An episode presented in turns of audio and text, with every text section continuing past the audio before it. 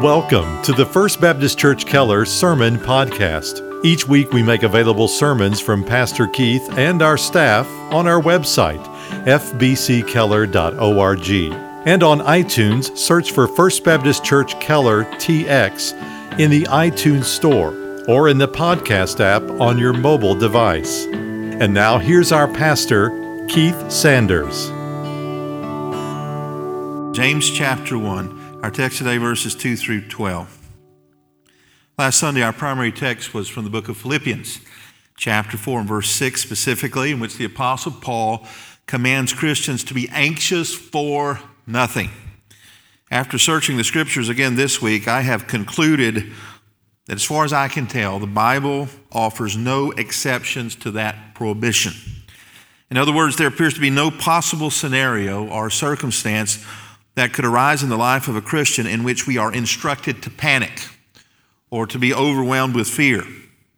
And that, of course, includes our present situation of COVID-19. It's not a cause for panic, worry, or fear, or doubt. As I thought more this week about Philippians 4:6, I was reminded that it is not enough, though, for a believer simply to stop worrying. To cease from worry just puts us in a position of neutrality. The Bible wants us to go far behind neutrality and arrive at a position of dispositional joy. What I mean by that is not just joy for a few seconds, not just something humorous, that our ongoing attitude as a believer is determined joy. And that's exactly what our text tells us today. James chapter 1, verses 2 through 12. Let's read it. Consider it all joy, my brethren, when you encounter various trials, knowing that the testing of your faith produces endurance.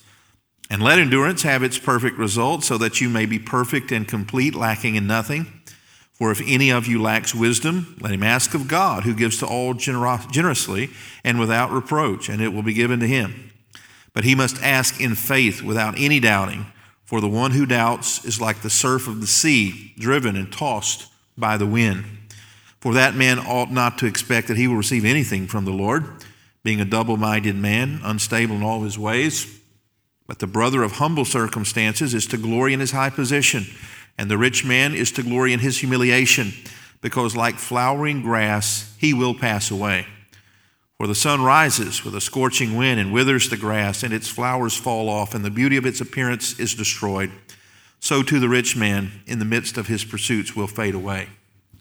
Blessed is a man who perseveres under trial, for once he has been approved, he will receive the crown of life, which the Lord has promised to those who love him. May the Lord add his blessing to the reading and hearing of this, his word. Now, right away in verse 2, we see the reality of testing. He says, consider it all joy, my brothers, when you encounter various trials. That word consider, sometimes translated in our English Bibles as count, it really means to think ahead. That is to put your mind to work about the circumstance and see beyond the present trial to what's on the other side. It's an accounting term, in a sense. When we say count something, we mean to put it in a category. And James is instructing Christians to put our present trial in the category of an asset. And I would say not just an asset, but an appreciating asset. Here's what I mean by that. We are going to be better and more valuable in the Lord's service after this is all over than we are today. Now, that does not mean that Christians are to be Pollyannish, as Tony said yesterday, to stick our head in the sand and pretend this is all not happening. We must be realistic about the present situation. It's bad and getting worse. But it does mean that as believers, we have a very different way of processing and thinking about facts and truth. So rather than becoming panicked or depressed or overwhelmed with worry, we look beyond the present situation to how the Lord is going to use it for his glory and our good. And we have an incredible example in the person and work of the Lord Jesus. Just turn back a page, maybe two in your Bible as you need to the book of Hebrews. In Hebrews, the 12th chapter, we come to verse 2, and it says simply this: fixing our eyes on Jesus, the author and perfecter of faith, who for the joy set before him endured the cross, despising the shame, and sat down at the right hand of the throne of God. Fix your eyes on Jesus. That is, look to him as your example of suffering. Now, Jesus was altogether God, wasn't he? And yet, he was altogether man. As a man, he didn't relish the thought of the whip on his back or the crown of thorns on his head or the nails in his hands and feet. And so he retreated to the Garden of Gethsemane the night of his arrest, and he prayed to the Father so intensely that the capillaries in his scalp burst, and he sweat as if it were drops of blood. He called out to the Father, and he said, "Father, if there's any other way, let this cup of suffering pass from me." But this was the Father's will. So Jesus went to the cross willingly. I would say not only willingly, but heroically. He suffered all those things that I mentioned a moment ago, knowing beforehand how terrible they would be. How could he do that? Well, the author of Hebrews tells us he did it because of the joy set before him. That is, he heeded what James commands Christians to do today in our trials. He considered what was on the other side of suffering, and he counted it more valuable than the suffering itself. And the thing that he valued and he gloried in was our salvation. He knew that this was the Father's plan, to redeem a people unto himself. Now, he knew that. John chapter 14, when he was on his way to the cross, he said to his disciples, "I am the way, the truth, and the life. No man comes to the Father except through me." And what he meant by that is through my sacrificial death and through my resurrection. But he also saw behind the suffering and beyond the suffering and this present trial to his glorification. He knew that the Father is good and merciful, and that he will do what he's promised. And the promise was that after the suffering came glory. The Apostle Paul tells us in Philippians chapter 2 that one day every knee will bow and every tongue will confess of things on heaven, on earth, and under the earth, that Jesus Christ is Lord, to the glory of God the Father. Now, we can look to Jesus as one who suffered well, who experienced trial and looked on the other side. We haven't yet suffered unto blood as Jesus did, not to mention death. So we are instructed, those of us living today, to look to Jesus as our example in enduring all tests. In fact, you'll notice that James does not say, "Consider it all joy if you are tested." He says, "Consider it all joy when you are tested." He assumes that we will be. That is, by virtue of being a human being. In the Old Testament, the man who was most familiar, I suspect, with human suffering was the man Job. The book of Job says, "As the sparks fly upward, so man is made for trouble." We often remind ourselves that it rains on the just and the unjust. What we mean by that is God is good and benevolent to all of his creatures, those that love him and those who don't. But I was thinking this week, even in a rainstorm, that not only does it rain on the just and the unjust, it also hails on the just and the unjust. Yes, we are all beneficiaries of God's common grace, but because of the fall in the Garden of Eden, all humanity suffers. All humans, lost and saved alike, go through hard times. Have you noticed what a low profile that the health and wealth preachers are keeping these days? They built their empires on the false notion that if a Christian has enough faith, they'll never have any hard times. And they're now being exposed for their lies by the truth, which is that hard times are what proves the reality of faith. And so James says, "Count it all joy, my brothers." He's writing to Christians, and he's assuming, even in the first century, that all Christians will not get a free pass when it comes to trials and tests. In fact, some of our trials are unique to the experience of Christians. That is, persecution because of our relationship to Jesus. Lost people will not be persecuted for their lack of faith, but Christians have been and will be persecuted for their faith. The truth is this. The reality is that all of life is a test of faith. That is, we go through trials that prove either the reality of our faith or the lack thereof, the quality of our faith or the deficiency of our faith. And that brings me to my next point, which is the purpose of testing. Verse 3 says, knowing that the testing of your faith produces endurance. Now, right away, we see a clear distinction between the Christian worldview and the non-Christian worldview. We believe as Christians that there is a purpose and there is a reason behind all trials. That's something a lost and dying world doesn't all agree on. One of the philosophers from the 19th century that has had an incredibly negative impact on our own culture was a German man by the name of Nietzsche. And Nietzsche's philosophy is known as nihilism. Nil means nothing, and that's exactly what he taught. He's very influential in our modern culture. He looked at life and says there's no purpose to anything. In fact, Nietzsche famously coined the phrase, God is dead. He saw no purpose for anything in life, good, bad, or indifferent, and it may not surprise you that it drove him insane. And he spent the last 11 years of his life locked up in an insane asylum in what a friend described as demented darkness. Now, put those over against what Christians are called to believe, Romans 8:28, the bedrock verse for these times, that all things are working together for good for those that love God. So what is the purpose of testing in the life of believers? Well, first, let's explain what the purpose is not, lest we get confused. The purpose of trials and tests in the life of Christians is not to inform God about something he doesn't already know. Years ago, I was a public school teacher, and I tested my students at least 2 or 3 times a month to see what they knew or they did not know. It informed me about the progress or lack thereof they were making in my class. God doesn't test us to inform God about where we are. He already knows. He knows everything about us, both physically and spiritually. He says he knows the number of hair on our head. And so he certainly knows where we are spiritually as well to that extent. And the second thing the purpose of testing is not, it's not to cause us unnecessary pain, sort of like a sadistic child torturing insects and small animals for his personal entertainment. Some people have that notion that that's what God is doing.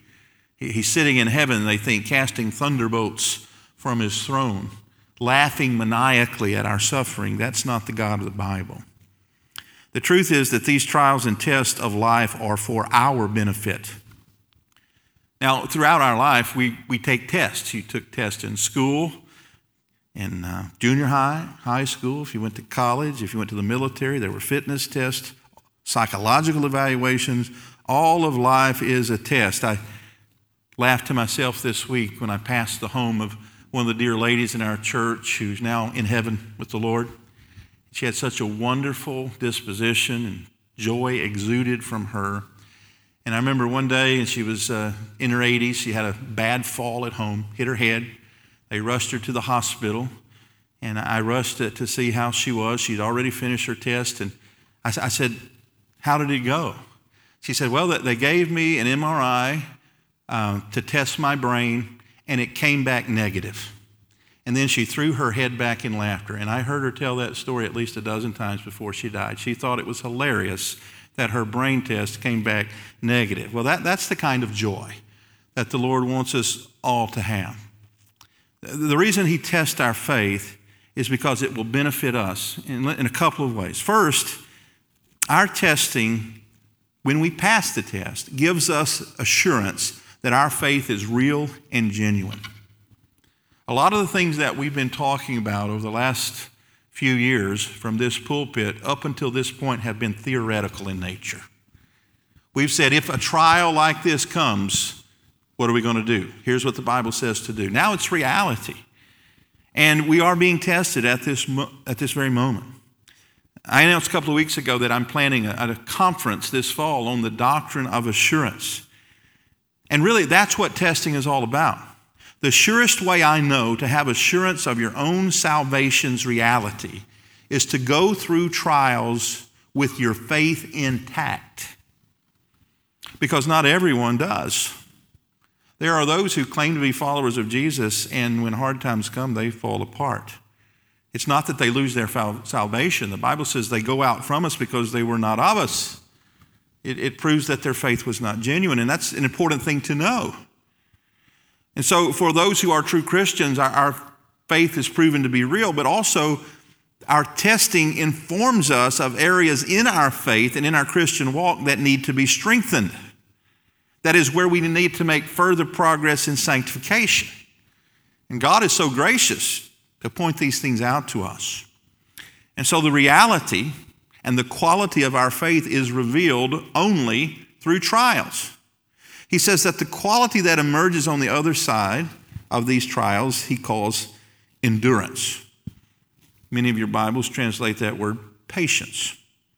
And what that means is simply this: the pressures of the trials of life for a believer, rather than breaking your spirit, will make you stronger and more useful to the Lord in days ahead. And so let's zoom in a little closer on that truth.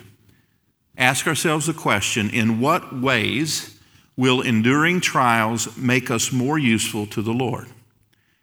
Well, that leads us to our third point, the results of testing. Verse 4 says, "And let endurance have its perfect result, so that you may be perfect and complete, lacking in nothing." What does it mean to be perfect and complete? Well, that's the term of maturation. He says that you'll be a mature, fully formed Christian.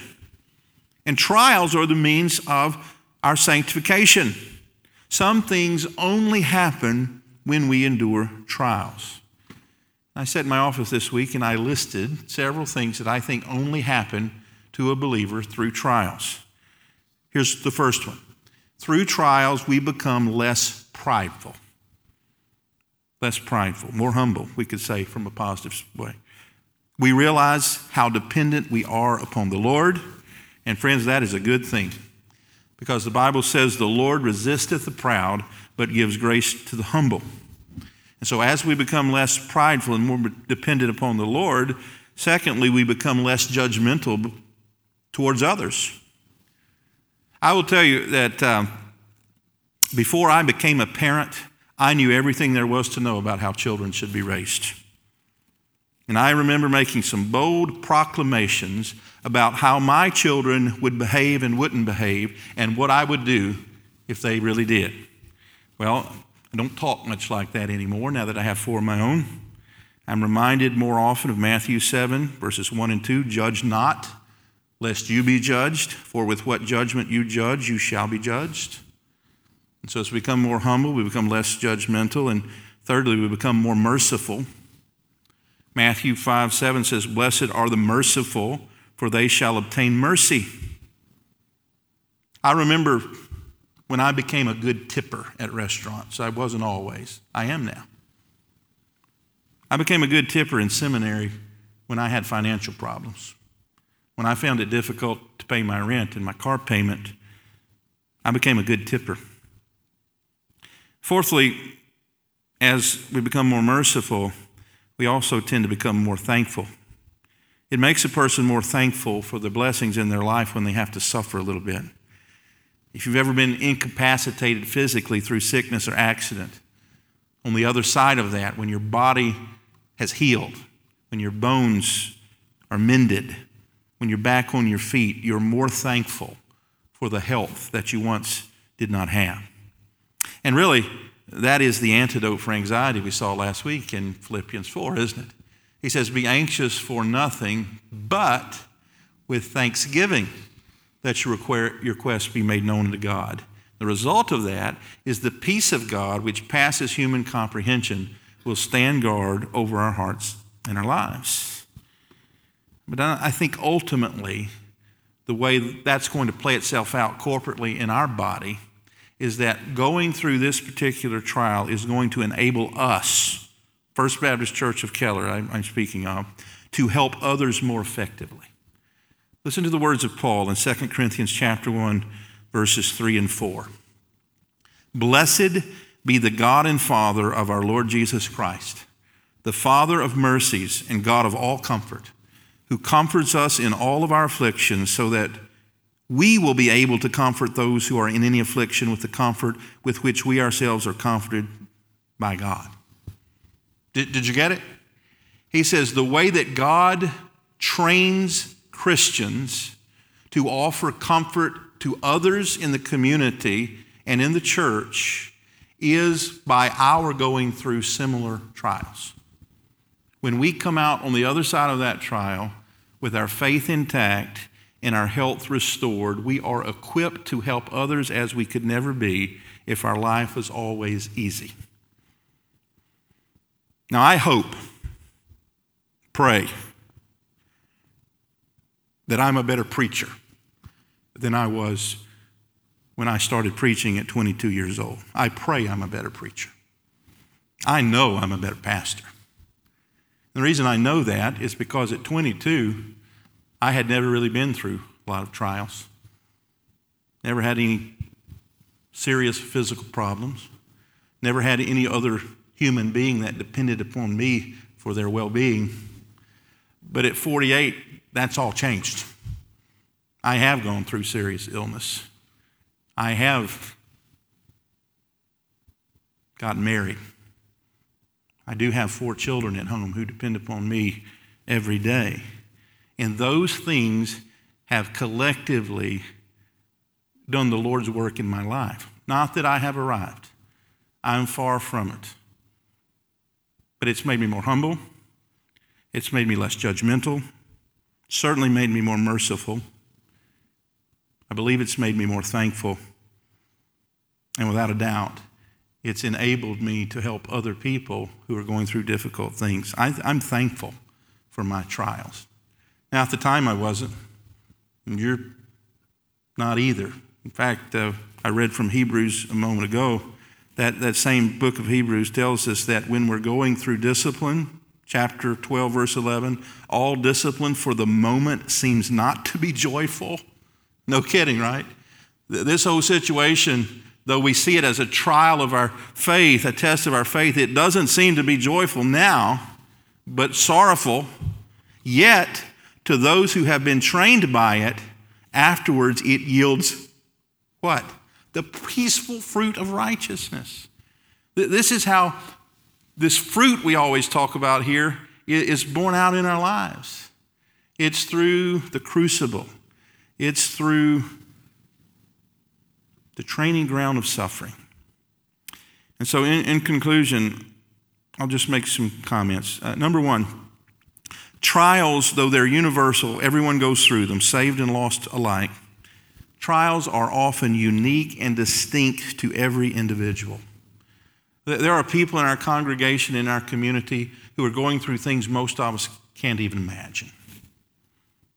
But all of us have some sort of trial. But sometimes our trials are corporate in nature, like what we're going through presently. Now, that's what COVID-19, it's a corporate trial. We'll all be affected by it. And just as there are individuals who experience growth in sanctification by passing their individual trials, there can also come from corporate trials, corporate sanctifications. Two of the most memorable and meaningful times, the 20 years that I've been a member of this church, of corporate sanctification, were the 2 times we would look back and say that was the hardest time we ever went through. I'm speaking of 9/11. I'm speaking of Hurricane Katrina. Those 2 events stressed and taxed First Baptist Church of Keller, like they did many other organizations, perhaps at a greater level than we've ever had before. And here's what I believe, church family. I believe that this present trial we're going through now can ultimately top both of those events when it's all said and done. What an opportunity we have to reach this community. What an opportunity we have to be different in our worldview. What an opportunity we have to grow in grace. Many of us are not working in the office. We have more time than ever to study our Bible. We have more time than ever to check on our neighbor. We have more time than ever to get trained in evangelism. We have time that we would not have had something like this not occurred. And that's why James says, count it all joy. That is, think about it and look beyond the present circumstance to what's on the other side. Just as Jesus in the Garden of Gethsemane contemplated his passion and his suffering on the cross, he looked beyond all of that to the joy that was set before him through our salvation and his ultimate glorification. The benefits of enduring the trials of life are not just in this life. And the reason I read all the way through verse 12 is because really everything up into verse 12 is leading up to that crescendo finish. So let's go back to our original text. James chapter 1, verse 12, having said all of those things about trials and sufferings and their benefit, he sums it all up and he says this. It's really a beatitude. We think of Jesus in Sermon on the Mount giving beatitudes or blessing. Or here's James, the brother of Jesus, declaring a beatitude and a blessing. He said, "Blessed is a man who perseveres under trial." There is an inherent blessing to any Christian who goes through a trial and passed the test. And what's the benefit? Well, we have the assurance of salvation. Our faith is real and not theoretical. We also had the added information if there's areas of our life where we need to improve. And it doesn't stop there. He says, for once we have been approved, that is, once we pass the test, that man will receive the crown of life which the Lord has promised to those who love him. One of the things that we often look forward to in our educational pursuits, be it high school, college, or graduate degree, is graduation. And one of the things we love about graduation is we see it as an end to tests.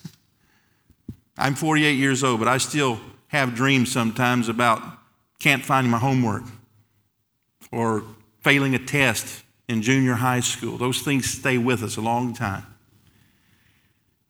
Friends, the testing in this life will not end until you draw your last breath or until Jesus comes for his church.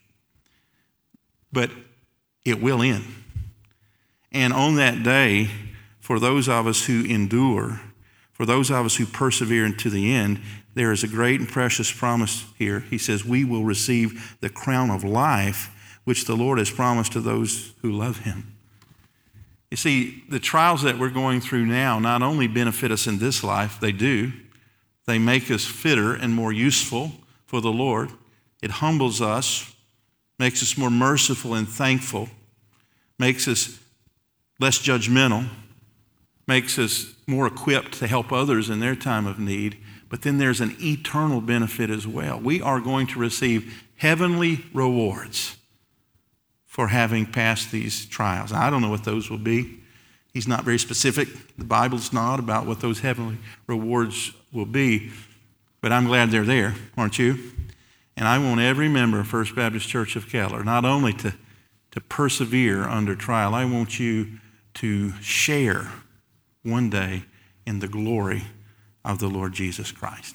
Let's go to him now in prayer and ask him for help. Heavenly Father, Lord, I thank you for your word. And Father, I've read this passage perhaps hundreds of times, and its meaning today is so fresh and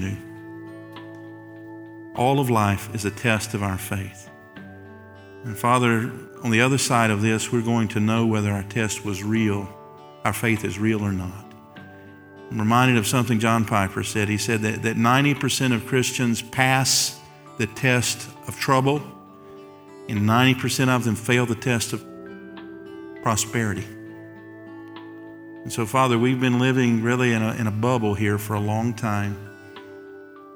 Unemployment's been low. Salaries have been high. Health has been good. Things have been safe compared to other places in the world. And Lord, it seems like it's changing. And so, Lord, help us not to fear or falter. Help us to view this as you testing our faith, not because you don't know, but because we need to know. We need to have that blessed assurance that comes only through a past test. Father, I pray if there's anyone in the sound of my voice who doesn't have that assurance, their life is falling apart. They're panicking. Father, I pray they'd run to Jesus. I pray that they would see in him an ever-present help in their time of trouble. I pray that they would cast themselves at his feet, cast their burdens and anxieties upon him because he cares for them. And Father, I pray for every Christian that you would help us to persevere and you would preserve our faith all the way to the end of our days. And Father, whatever good you accomplish through us because of it, we're going to be careful to give you the thanks, the glory, and the praise for. And I pray these things in Jesus' name. Amen. Thank you again for listening to our broadcast. To learn more about First Baptist Church in Keller, Texas, or to hear more sermons by Pastor Keith and our staff, visit us online at fbckeller.org.